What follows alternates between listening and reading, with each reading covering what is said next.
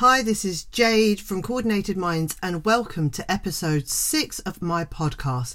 Today, we're going to be talking about the feeling of getting something done versus actually getting something done. Now, this is a common problem that I have with loads of my students. They say, I've revised, I've revised, I've read over my books, I've read over my notes, I know the subject, I know the content. But then when it comes to actually answering questions, they don't know what to put down or their answer is very vague. They're not being specific enough. And this is because they've do, they've been doing what I call busy revision work, right? So by busy revision work, what I mean is they're doing things that make them feel good. So they feel like they're getting something done, but it's not actually doing any good. So it's not being translated into grades. So a lot of the times this happens when students have sat down for hours at a time revising and I'm making some quote marks in the air. I know you guys can't see me, right? But they've they've done loads of revision and that's not getting translated into marks. And this is because the revising that they're doing is busy work instead of specific work. Now, I talk about this all the time, and I thought that maybe this was just a thing that I observed in my students, but I've been doing a little bit of research, and this is all about cued recall versus free recall. Right, so when we're revising, we're always trying to recall information. And cued recall is the sort of recall you get if you're looking at the book and you see the title and the pictures and you see the text and you go, oh, this is about X, blah, blah, blah, blah, blah, blah, blah. Right? Free recall is when you have the book closed and you know you're going to revise photosynthesis, for example, and you just see what you can remember from nothing, right? So, no external cue, you're just seeing what you can get out of your head, and that's free recall. And the difference is between free and cued recall is that if you have cued recall, for you to be able to do the recall, you need that cue. And in the exam, you don't have the cue, right? And I'm not saying that you can't learn that way. Of course, you can learn that way, but it's longer and it's not as effective. And um, you don't learn as much as as quickly because it's a very easy thing to do. And we should all know that to study effectively, there should be an element of struggle, right? If it's too easy, something's going wrong.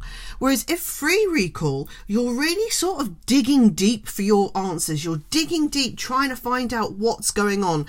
What do you know out of your head? You're really rooting around in your brain thinking, I need to get this information, right? I had this with a student recently. I'd asked him to, we were talking about poetry, and I'd asked him to write on a piece of paper what he knew about a specific poem. And he went, Oh, I can't do it. I can't do it. I don't know anything. And I said, Just write, just write. And then he wrote for about, I'd say, three minutes. And he said, That's it, I'm done. And he must have written about four lines. And he goes, I told you I didn't know anything about this poem. And I went, You're not done. So get back on it right? And he went, oh, there was a lot of moaning. And then eventually he did get back on it.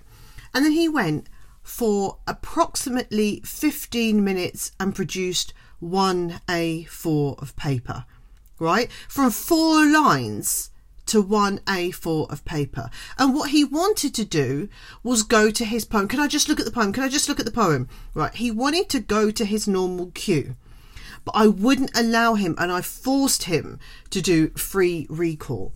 And he was absolutely amazed at what he could remember. And now he doesn't need a cue to remember that poem. He can dig into his head and, and get the information out there. Was it complete? No. Did he have still more work to do? No. But once you know what you know, it's easy to plug what you don't know, right? The danger is when you don't know what you don't know, right? So you assume things, right? So you assume that you don't know about this, Well, really, if you could think that you don't know about it, you probably know more than you think. Um, so it's a, a, a technique that students use to, to appease themselves, to appease their teachers, to appease their parents, just to say, I've been working for three hours, I've done loads of work, I don't need to do any more. But if the work is not effective, it's feel good work and not do good work, then it's pointless. You might as well have sat down in front of the TV or sat outside in the sun. It's particularly sunny today, or or just played some games or had a kip or whatever it is that you like to do in your spare time. But it's not solid revision work. So students do not fall into this trap. Um, and it's a vicious trap. It's a vicious, vicious trap. And it's so vicious because it doesn't just end with the revision for that specific test. What it tells you is, I've done all this work and I still didn't get the result. What was the point in doing all the work? And so you stop doing the work. And that's a terrible thing because really, hard work will get you the result you want. But you have to work hard, of course, but you also have to work smart, right? It's a little bit like me saying, I'm just going to watch YouTube videos of people driving their cars. If I do that for a couple of months, I'll be get, be able to get into a car and drive. Hell to the no! That's never going to happen, right? I would stall that car the first time. Yeah? That's long revision. I've spent hours doing it, hours watching these videos, maybe hours reading a book about how to drive a car. But that's not smart revision in that context. Smart revision would be going to the car, practicing doing certain things, learning where in my car certain things sit, right? I can't learn that from a book. I can't learn that from a YouTube video in the same way that you can't learn maths without putting your pen on the paper and actually trying some questions, right? You don't know how good your analysis is until you've actually got your pen and paper out and done some analysis, right? From your brain, like you will have in the conditions of your exam. So, students, please work smart. Not, I'm not saying don't work hard, but work smart aim for a revision that does you good and doesn't just make you feel good. Well, this is me for another podcast. I will see you in the next episode. And remember, as always, study like a boss.